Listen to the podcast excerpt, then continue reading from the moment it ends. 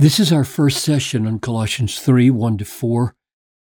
And the, th- the main thing I want to do in this session is get the big structure here and point out one principle of Christian living that flows from the structure. Therefore, if you have been raised with Christ, I'm going to circle the main uh, statements as we go. There's one.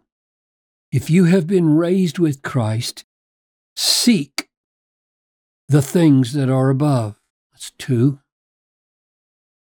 Where Christ is seated at the right hand of God.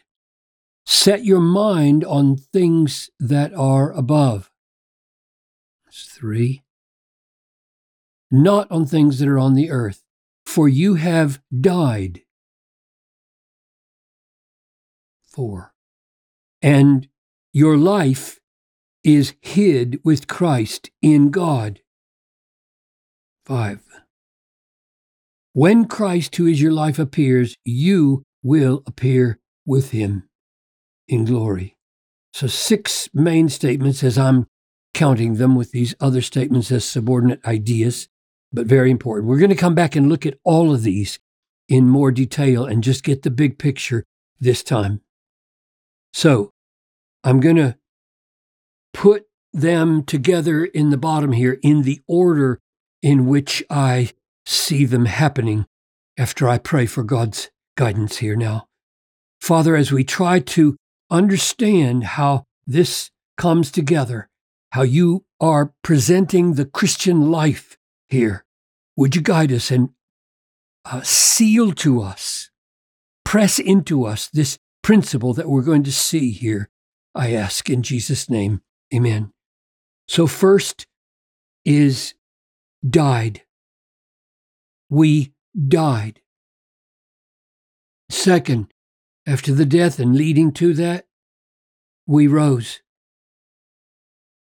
You have been raised with him. You rose. Next, we are, are alive in God. Our life hid in God. Your life is hidden with Christ in God. Therefore, seek the things that are above. Seek above things. Or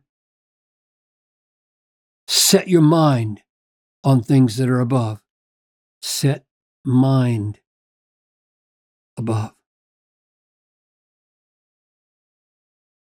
And what's coming is you will appear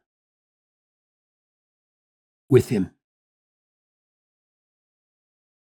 Now, here's the crucial thing to see. These two statements here set your mind on things above, seek the things that are above, are commands, right?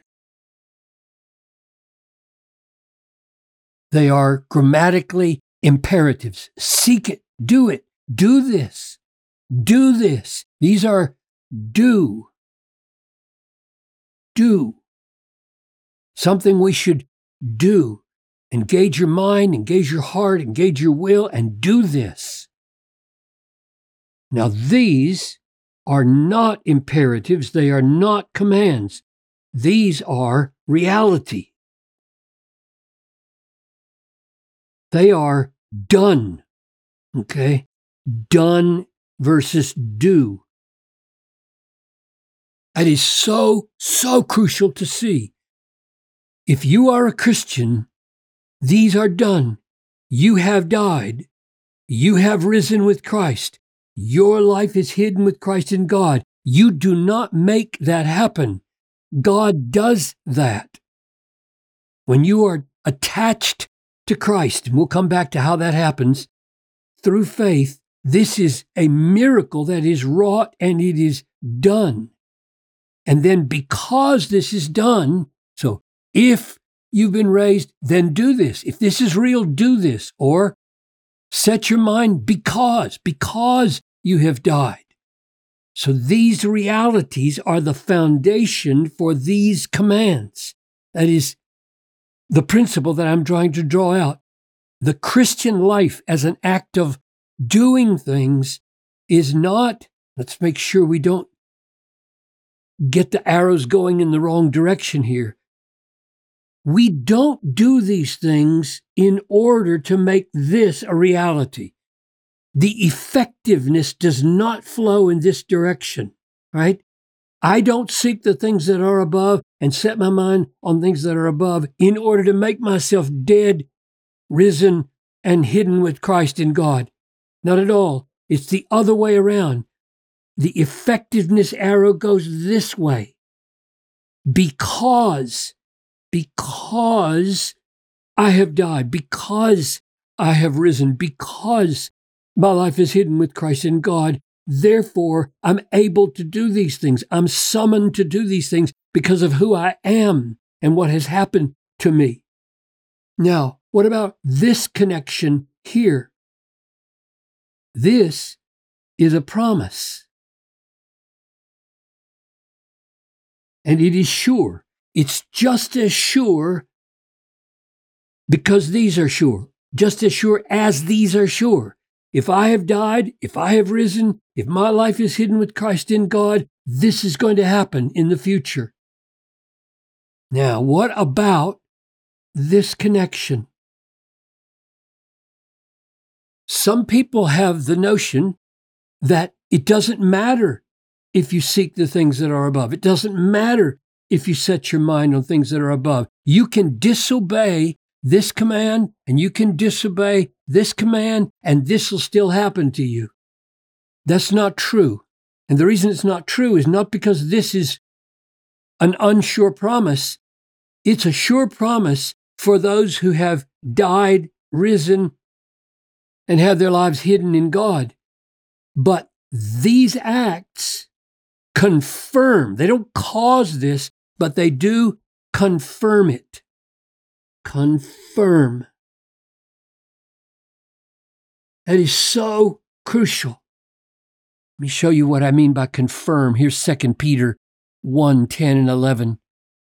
Brothers, be all the more diligent to confirm your calling and your election. This calling is the effective work of God in causing us to die with Christ, rise with Christ, be hidden with Christ, this is conversion and rooted in eternity. So be diligent to confirm your calling and election, for if you practice, that's how you confirm.